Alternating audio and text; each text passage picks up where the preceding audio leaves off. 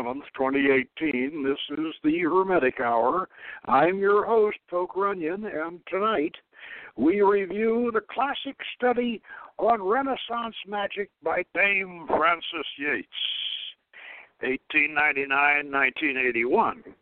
And that's Giordano Bruno and the Hermetic Tradition, 1964. Now, this is a book that should be the cornerstone of any modern Hermetic student's library.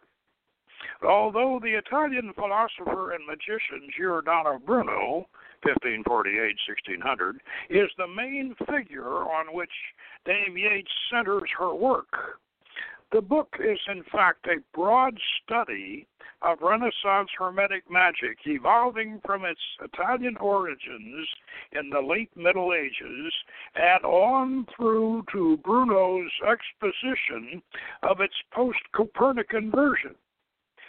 Hermetic humanists accepted Copernicus, but the Church refused to abandon uh, the geocentric universe. Bruno, a Dominican monk, was burned at the stake. Many considered him a scientific martyr, but Yates contends that his heresies were hermetic as well as scientific. So, if you would like to explore the life and beliefs of Giordano Bruno, join us for a Hermetic Renaissance Fair. Well, we've had a number of requests to do a Hermetic Hour show on Giordano Bruno. Now, we've often mentioned Frances Yates's 1964 book, Giordano Bruno and the Hermetic Tradition, but we never did a review on this very important work. It remains, as I said above, the cornerstone of a modern Hermetic student's library. Dame Frances Yates was the Dean of London's Warburg Institute Scholars in the pre and post World War II recovery of the Renaissance Hermetic magical tradition. Aby Warburg of the German Jewish banking family was the patron of the Institute, which included German and British scholars and funded their work.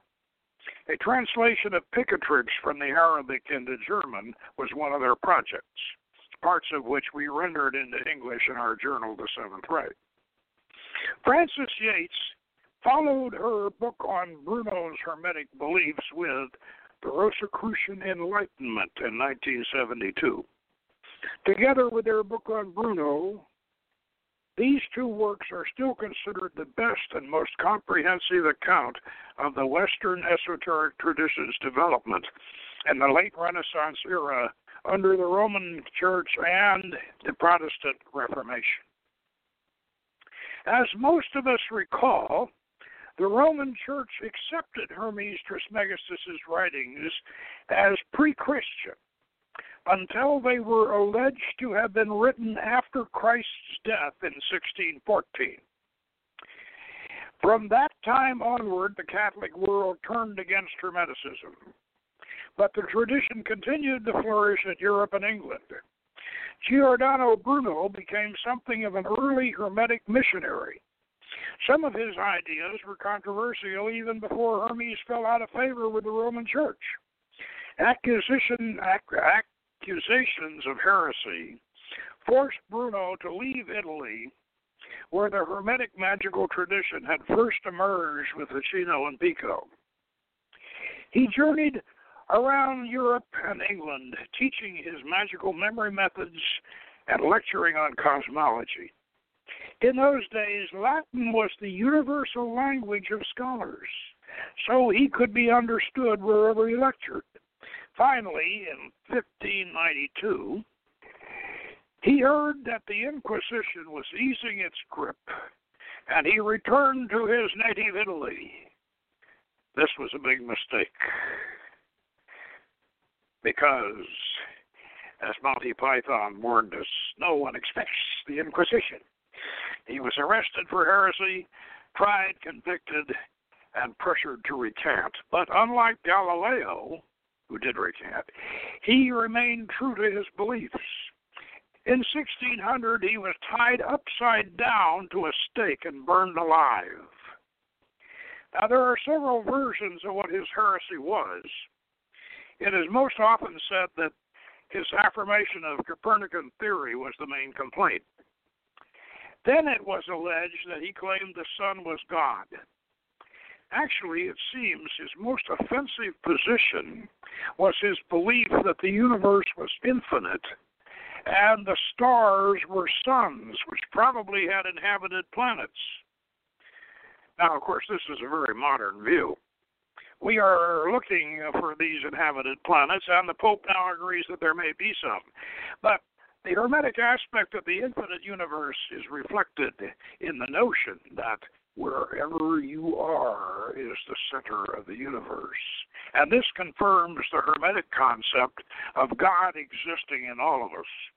We are all, each of us, at the center of the universe, and thus we can truly say, as above, so below. Now, because uh, Frances Yates uh, uses Giordano Bruno as a as a focal as a focal point in her book uh, to uh, to expound on the on the development of the of the Hermetic uh, tradition from uh, from medieval Italy on up uh, uh, in the, through, through the Renaissance, and uh, and because she. Um, uh, she then picks up Bruno when he starts his, actually when he starts his wanderings. Uh, let's uh, let's let's uh, talk a little bit here about uh, about Bruno himself. Uh, and uh, read this, this very, very brief uh, introductory bio, uh, you know, uh, credit Wikipedia with it. Okay. Uh, born Filippo Bruno in 1548, uh, he was an Italian Dominican friar, a philosopher, mathematician, poet, and cosmological theorist.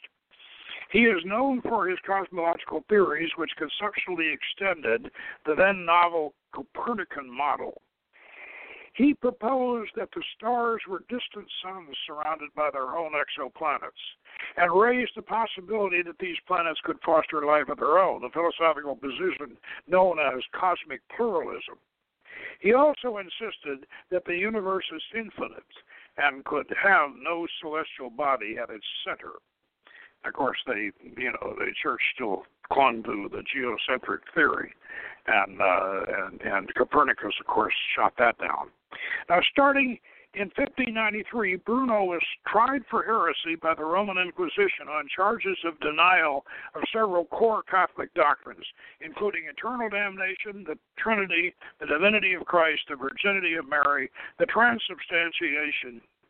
Uh, Bruno's pantheism was also a matter of grave concern, as was his teaching of the transmigration of, of souls. The Inquisition found him guilty, and he was burned at the stake in Rome's Campo de Florio in 1600. After his death, he gained considerable fame, being particularly celebrated by 19th and early 20th century commentators who regarded him as a martyr for science. Although historians have debated the extent uh, to which his heresy trial was a response to his astronomical views or to other aspects of his philosophy and theology. Bruno's case is still considered a landmark in the history of free thought and the emerging sciences.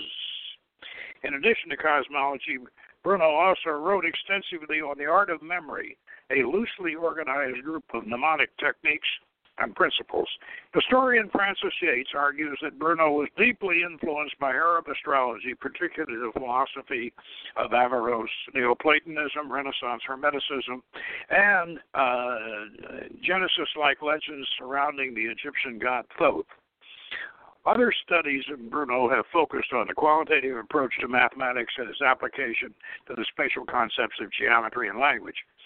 Now, uh, let's discuss a little bit about his his memory, his uh, the art of memory was long considered, even even before Bruno, as a magical uh, as as, as a, uh, a magical subject. And orators studied it, and uh, Bruno came up with a with his own system of uh, of memory enhancement. And what he what he came up with uh, was the idea of of uh, creating a an imaginary an imaginary building palace uh, and in various chambers. And what you did was uh, you had parts of your lecture. If you want to memorize your lecture uh, or a lecture, you broke it down into sections delivered in each chamber of this of this building. And then you went in your imagination, you went into the building and went into the room where your, your, that particular part of the lecture was uh, you know, uh, uh, resided, and you recited it. And then you went to the next one and, and the next.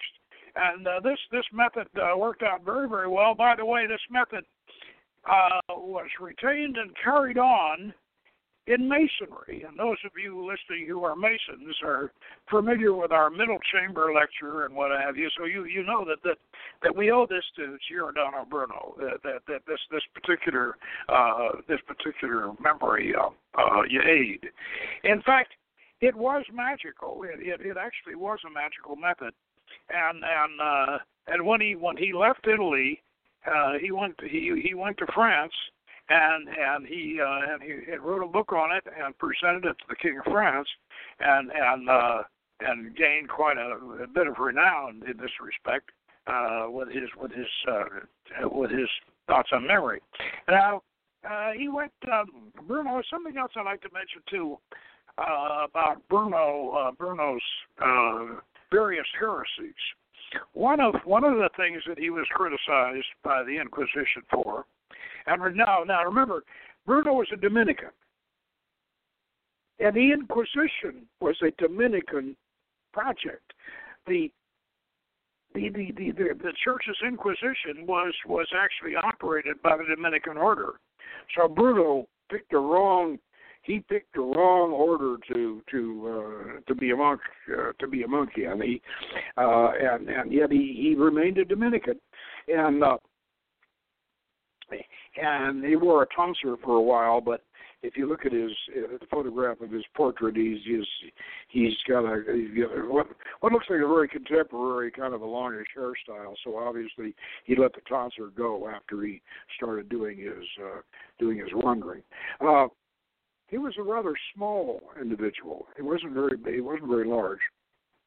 Uh, now, uh, one of the uh, one of the uh, uh, the things about his um, about his uh, heresy that I that, that I want to mention is that he he agreed with the with the Arian Christians of uh, of the first century now, when I say Aryan, I don't mean A R Y A N. I'm not talking about the uh, uh, about the racial uh, the racial Aryans. Uh, the Aryan the Aryan Christian uh, the first century were uh, were were a sect uh, that derived their name from from from uh, the name of one of their one of their founders, Arius, and and they they did not believe in the divinity of Christ. They thought that Jesus was was was a man, and and yes, he was a prophet, but but he was he was a man. They they rejected the idea that he was the son of God, and and uh, or that he or that he was God or anything like that. And of course, that that meant the Trinity also. Uh, that that he was a man and and, and a prophet, and uh, they had a similar view of Jesus as as uh, as Muhammad eventually came to, or at least uh, at least it is claimed that Muhammad eventually came to that. Perhaps that claim was made after Muhammad died, because Muhammad, as as as most of us know, was originally a Christian. And and uh, anyway, um, the uh, uh, uh, the Arians believed that that he that he was that he was not uh, that he was not divine, and they didn't believe in the virgin birth. So Bruno, being a being primarily a hermeticist, he kind of uh, uh, went along with this and actually, uh, you know, confirmed it, and that, of course, was was a serious heresy, and so that that added to some of his other some of his other beliefs. Now, uh, he went from uh, he went to France, and as I said, and he and he and he was he was lecturing on his memory system and had a, wrote a book on it for the King of France, Henry III, and got several uh, awards and, and patronage from uh, from Henry. Uh, but he didn't stay in France. Uh, he went to Switzerland, and and he went to Switzerland and and got in with the Calvinists, with the Protestants. But uh, uh, he didn't get along with them, and they didn't get along with him either. So uh, then he so he went to Germany for a while, and then from there from there he went to England. Uh, now, what uh, you know, Frances Yates primarily concerns herself with his with his English adventures, and uh, and you remember now in those days. In those days, as I said, Latin was the universal language of academics, of the scholars the scholars and and uh, and the uh, the, clergy, the clergy, the church, and, and and of course in those days most scholars were also members of the clergy, and that's of course was. Uh, you know, was was a, was a problem with all this heresy stuff. You, you know, um, at this point, before we get into in, into Bruno's, uh, uh, before we get into his uh, his English adventures, uh, we we don't know whether he ever met John Dee. You know, some people think he did. He came awfully close to it anyway, because John Dee's house, John Dee's house was just down the river from from uh, from Oxford, and and uh, so a lot of people think that uh, that Bruno and Dee got together. They may have, but uh, but there's no proof of that. anyway, um, what we what we should do is backtrack a little bit with in Yates's book, and uh, and just just kind of see how she's done things here.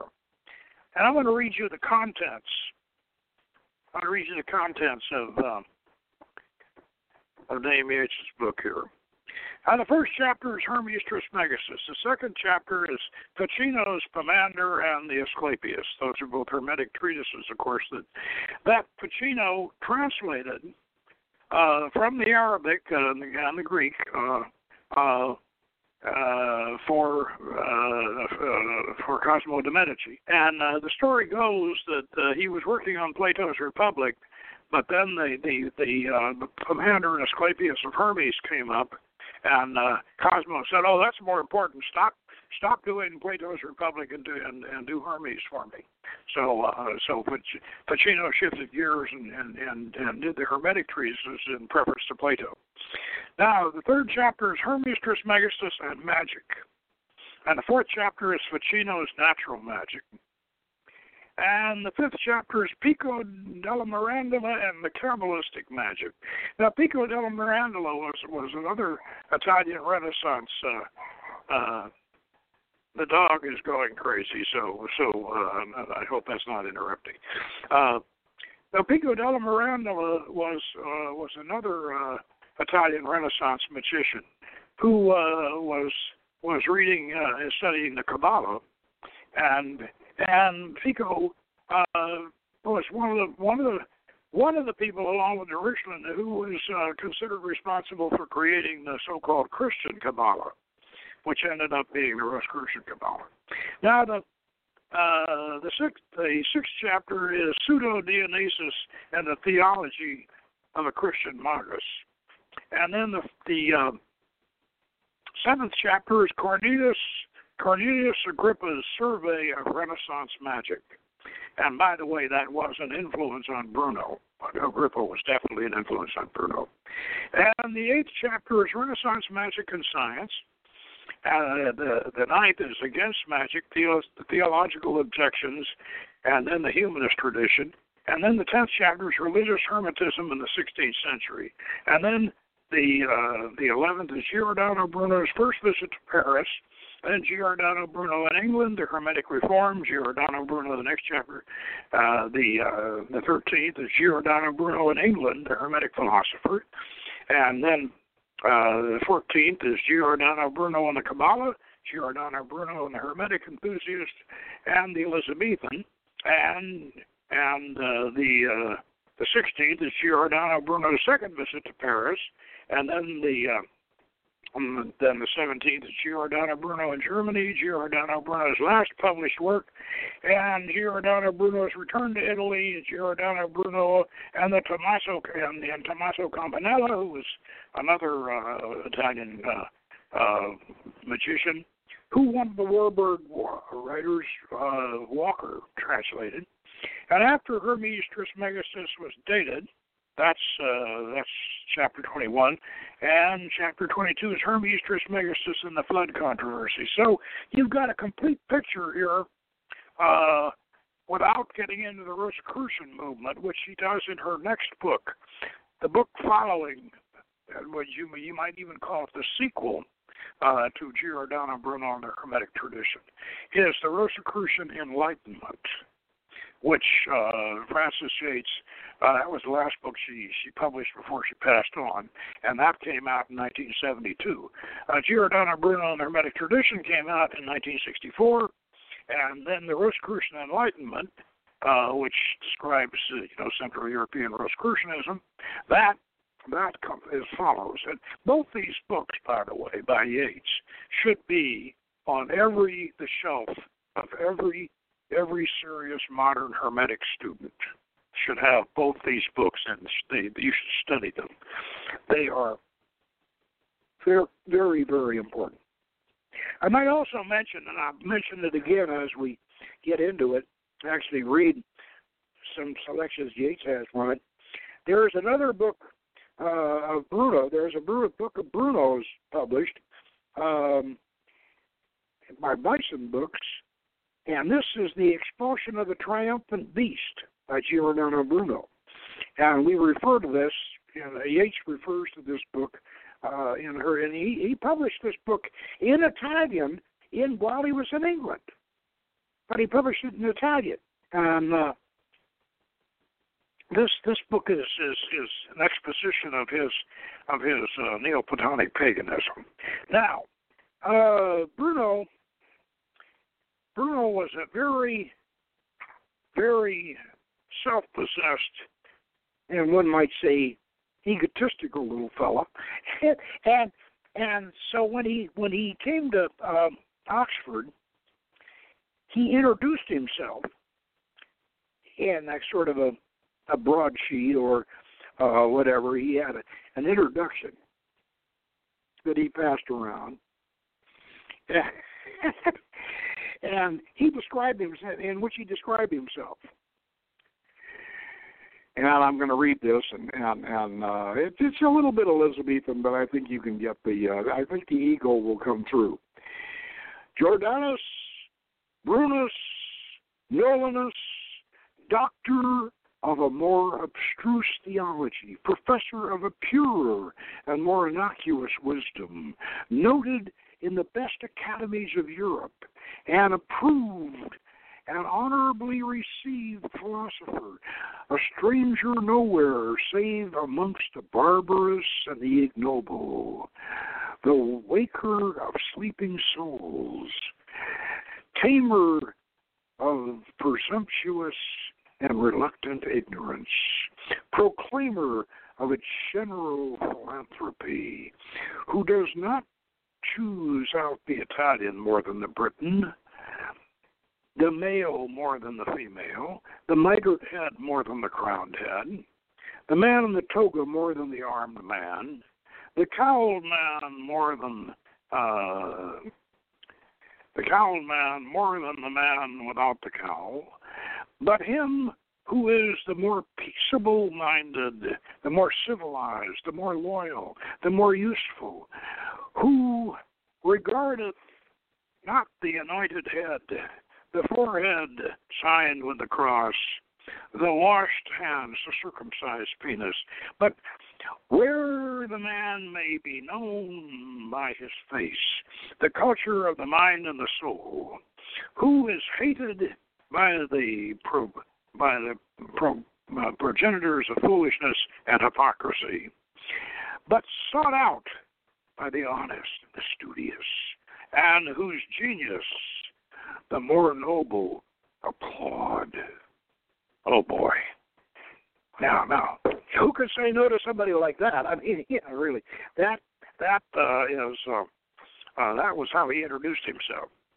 Now, uh, let's dip into dip into into some of Bruno's uh, philosophy here. Uh, we're we're gonna we're gonna follow uh, Frances Yates here, uh, and uh, Bruno's paganism, and this is this is uh, from the expulsion of the triumphant beast, which is which is in Italian is is Spazio della Bestia Triumphante, and that's the expulsion of the triumphant beast. I I I don't know how how good my Italian is, or whether. Uh, but anyway, okay, let, let's let's get into this a bit. The works in the form of dialogues are written in Italian, which Bruno published in England and are usually classified as moral and philosophical. In the following pages, I hope to show that both Bruno's proposed moral reform and his philosophy are related to his Hermetic religious mission, a mission in which Ficino's magic becomes expanded into a projected full restoration of the magical religion of the pseudo Egyptians of the Asclepius. Since the full Egyptian character of Bruno's message comes out very clearly in one of the so-called moral dialogues in, in the expulsion of the, the, the triumphant beast. I shall discuss this first. Passing in the next chapter uh, to the so-called philosophical dialogue in which the message is translated into terms of the, of the Copernican philosophy. Now, the basic theme of Bruno's expulsion of the triumphant beast is the glorification of the magical religion of the Egyptians. Their worship was really the worship of God in things.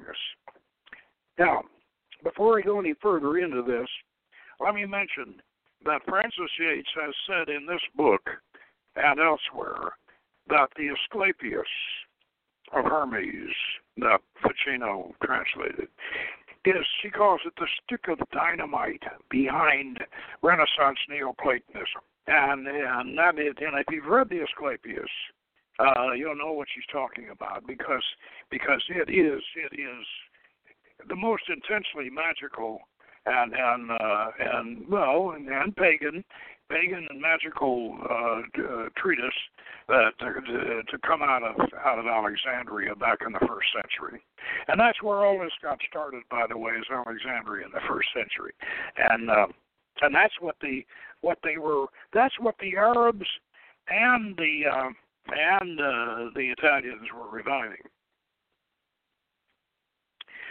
For diverse things represent diverse spirits and powers, which beyond the absolute being which they have, obtain a being communicated to all things according to their capacity and measure. Whence God as a whole, though not totally, but in some more and less excellently in all things. For Mars is more efficaciously in natural vestiges and modes of substance, in a viper or a scorpion, nay, even in an onion or garlic, than any inanimate picture or statue. And thus, one should think of Sol as being in a crocus, a daffodil, a sunflower, in the cock, in the lion, and thus one should conceive of each of the gods through each of the species grouped under the diverse uh, genesis of the ends. And for as the divinity descends in a certain manner, insomuch as it communicates itself to nature, so there is an ascent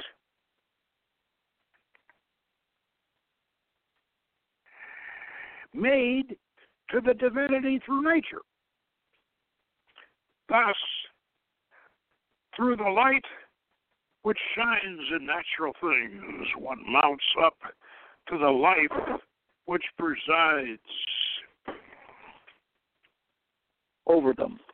And in truth, I see how the wise men by these means had power to make familiar, affable, and domestic gods, which through the voices which came out of the statues gave counsels, doctrines, divinations, and superhuman teachings. Let me digress here for a moment and say that this is carried through. You find this in Franz Bardon carried carried uh, carried through, and he gets it directly from uh, from from uh, Bruno uh, via the uh, via the Asclepius. That's where it comes from, and the idea of fluid condensers and and, and all of this all of this derives from this, and. Uh, Randolph and Bardon both got their fluid condenser condenser ideas from this. Whence with magical and divine rights they ascend to the higher of the divinity by that same scale of nature by which the divinity descends to the smallest things by the communication of itself. But what seems to be most deplorable is that I see some senseless and foolish idolaters who no more imitate the excellence of the cult of Egypt than the shadow approximates to the nobility of the body.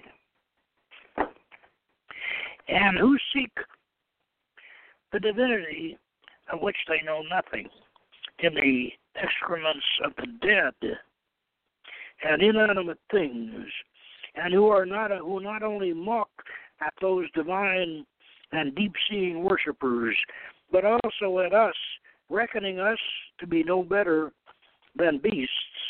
And what is worse, they triumph at seeing their foolish rites in such repute, whilst those of others are vanished and annulled. Let not this trouble you, Momus, said Isis, since fate has ordained the vicissitude of darkness and light. But the worst of it is, said Momus, that they hold it for, for certain that they are in the light. And Isis replied that the darkness would not be darkness to them if they knew it.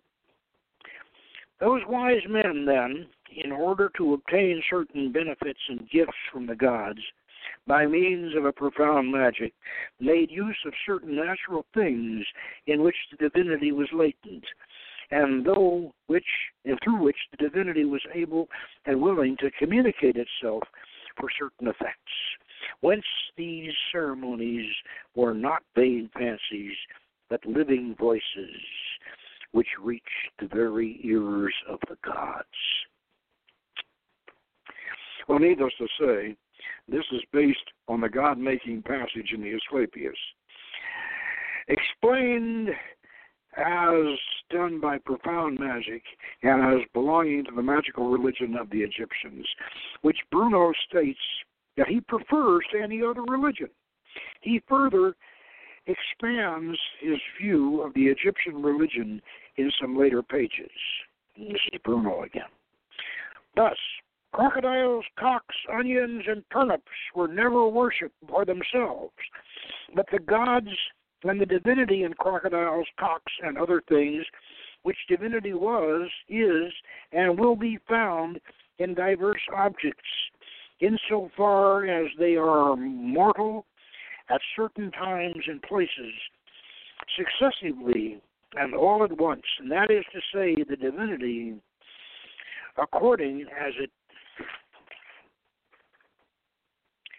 as it is near and familiar to these things, not the divinity as it is most high, absolute in itself, and without relation to the things produced. You see, then, how one simple divinity which is in all things one fecund nature, mother and preserver of the universe, shines forth in diverse objects and takes diverse names according as it communicates itself diversely. You see how one must ascend to this one by the participation in diverse gifts. For it would be in vain to attempt to catch water in a net or fish on a plate, and hence in the two bodies which are nearest to our globe and Divine Mother, the Sun, and the Moon, they conceive this is the life which informs things according to seven other reasons, distributing it to seven wandering stars, to which, as the original principle and fecund cause, they reduce the differences in a species in each genus. Saying of plants, animals, stones, and influences and other things that these belong to Saturn, and these to Jupiter, and these to Mars, and so on. And so, also, parts and members, colors, seals, characters, signs, images are distributed under seven species. Notwithstanding all of this, they are not ignorant that one is the divinity which is in all things, which is as it diffuses and communicates itself in innumerable ways, so it has innumerable names, and by innumerable ways with reasons proper and appropriate to each one, it is to be sought, whilst with innumerable rights it is honored and cultivated, by which we seek to obtain innumerable kinds of favors from it.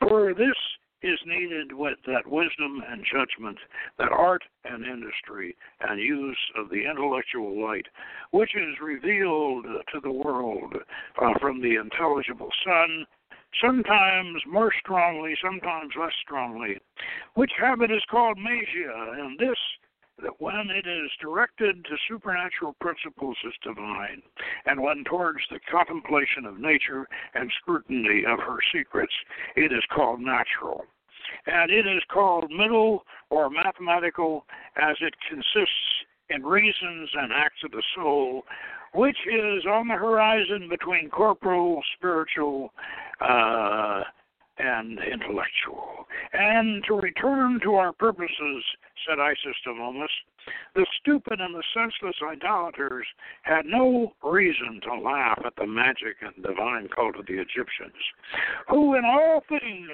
and in all effects, according to the pop proper reasons of each, contemplated the divinity and knew how for the species which are in the womb of nature to receive these benefits which they desired from her.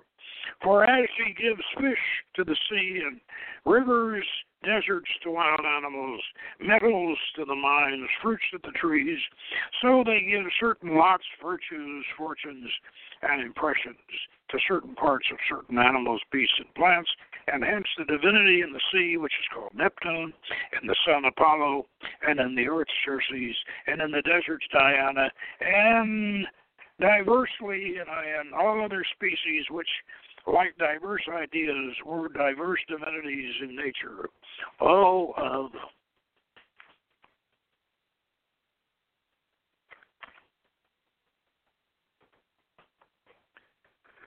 all of which referred to one deity of deities and the fountain of the ideas above nature.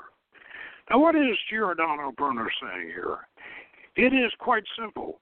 He is taking Renaissance magic back to its pagan source, abandoning the feeble efforts of Ficino to do a little harmless magic whilst disguising its main source in the Asclepius, utterly flouting uh, the religious Hermetists who tried to have the Christian Hermetism without the Asclepius, proclaiming himself a full Egyptian who, like Celsus, and his anti-Christian arguments quoted by by Origen, deplores the destruction of the Christians, of the worship of the natural gods of Greece, and of the religion of the Egyptians, through which they approached the divine ideas, the intelligible Sun, the one of Neoplatonism.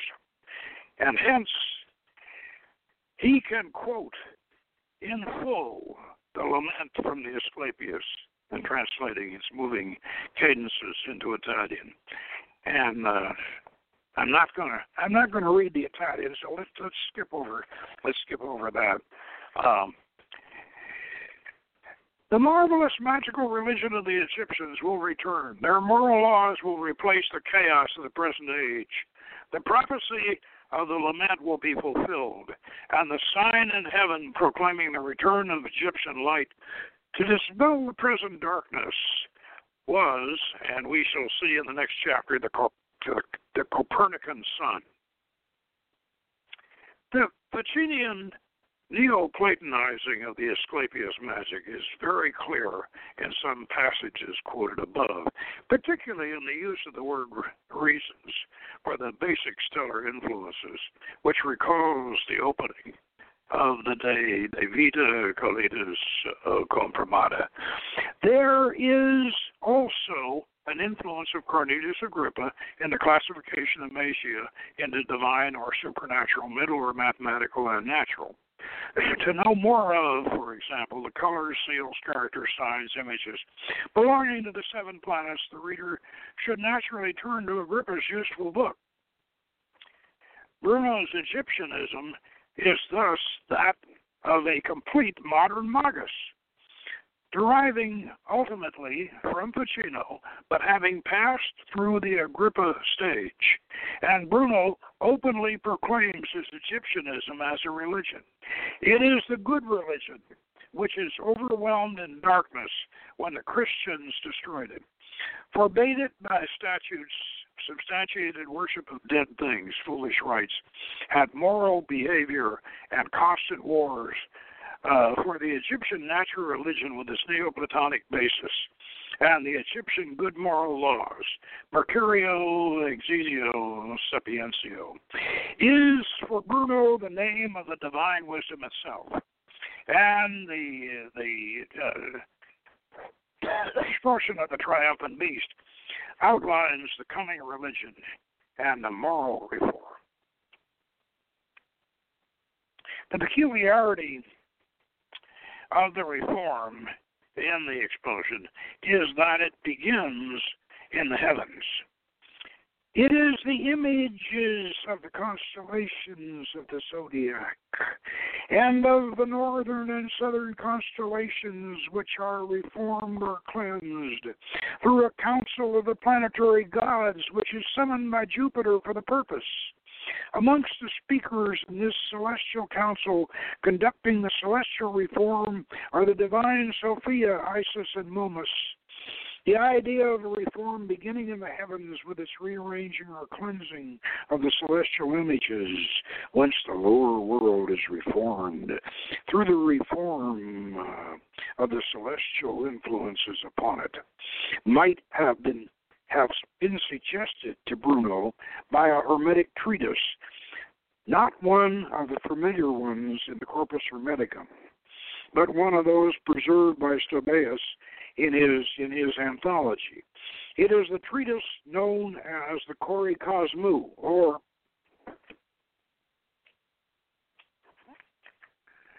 Daughter or Virgin of the World, or in Patrizi's Latin translation as the Minerva Mundi.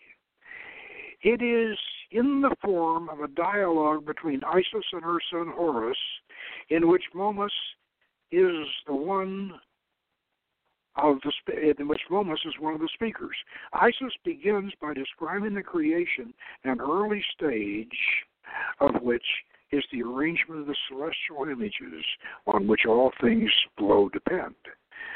The things of the lower world are were then created, but this lower nature was unsatisfactory. God therefore decided to create man, so he called an assembly of the gods who offered to help, and each planetary god giving man his distinctive his distinctive gifts.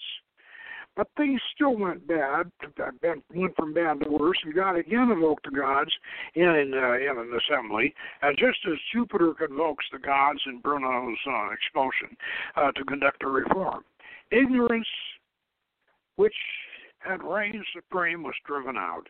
The pollution of the elements was cleansed, and they received a second and the second influx of the divine nature. The treatise ends with the praise of Isis and Osiris, who have put an end to slaughter and have restored justice, who, having learned from Hermes that things below must be kept in sympathy with things above, have instituted on earth the sacred functions vertically linked with the mysteries of the heavens.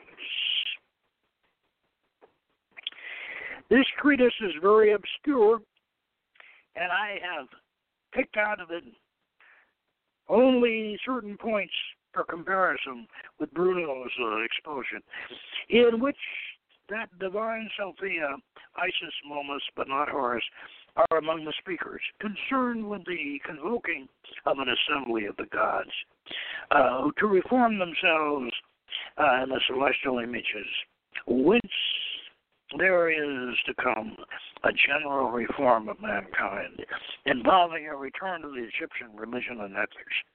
There is further a curious vein of uh, Lucianic familiarity in the treatment of the gods in the Hermetic treatise. Momus is a character used by Lucian, which is also typical um, in the expulsion. The Cosmo was first published in 1591, grouped with four other Hermetic writings and with a Latin translation by, uh, by Patrizi.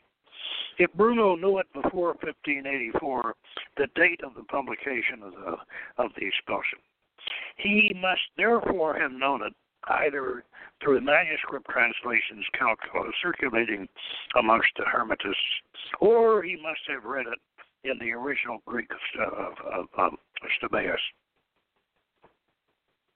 Now, I will read. Um,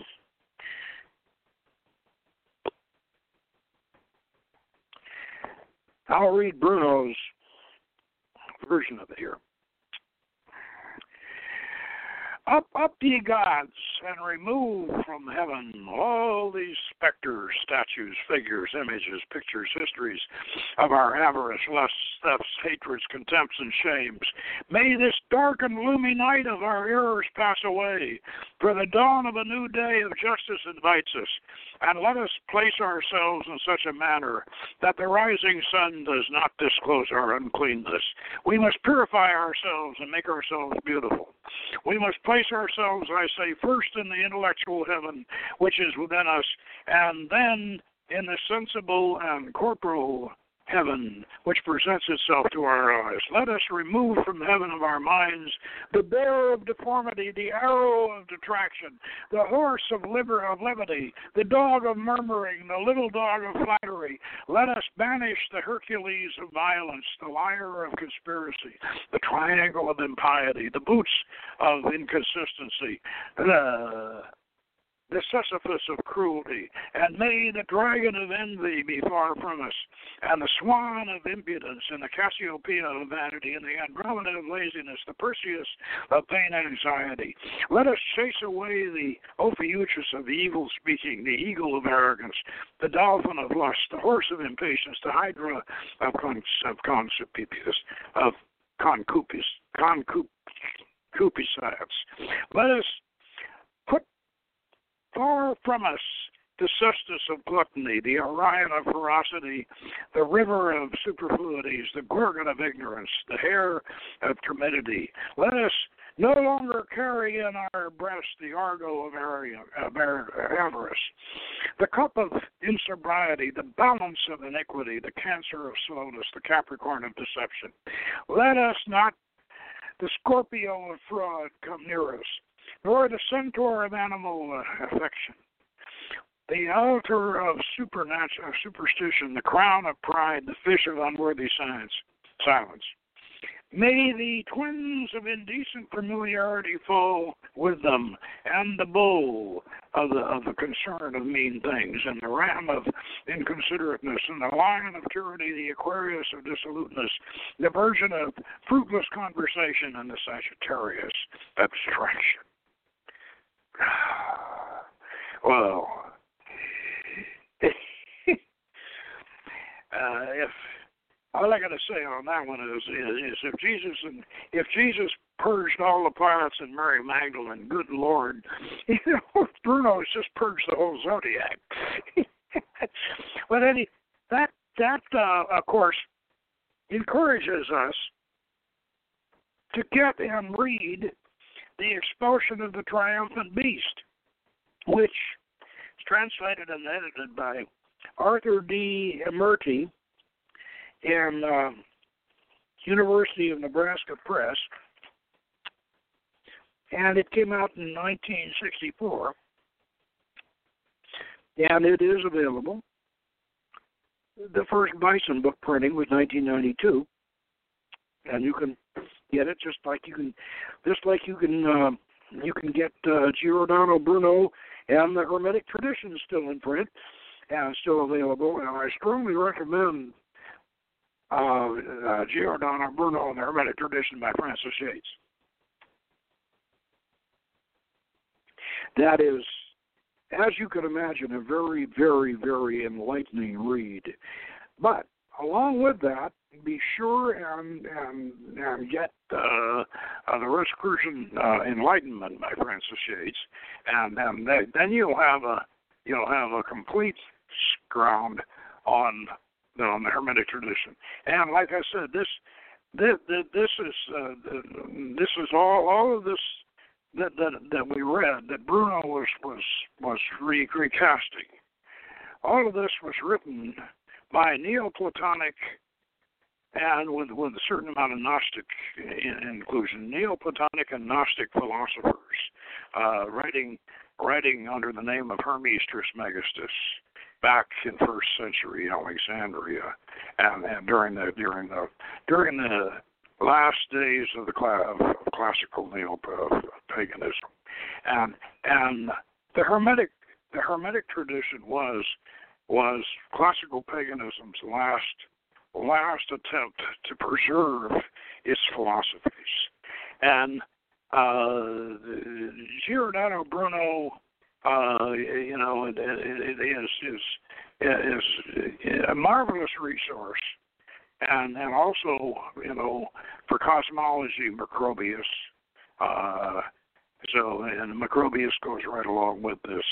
So uh, definitely, I hope that we have. I hope that we've stimulated your your minds and and and opened uh, some vistas and and all with tonight's discussion.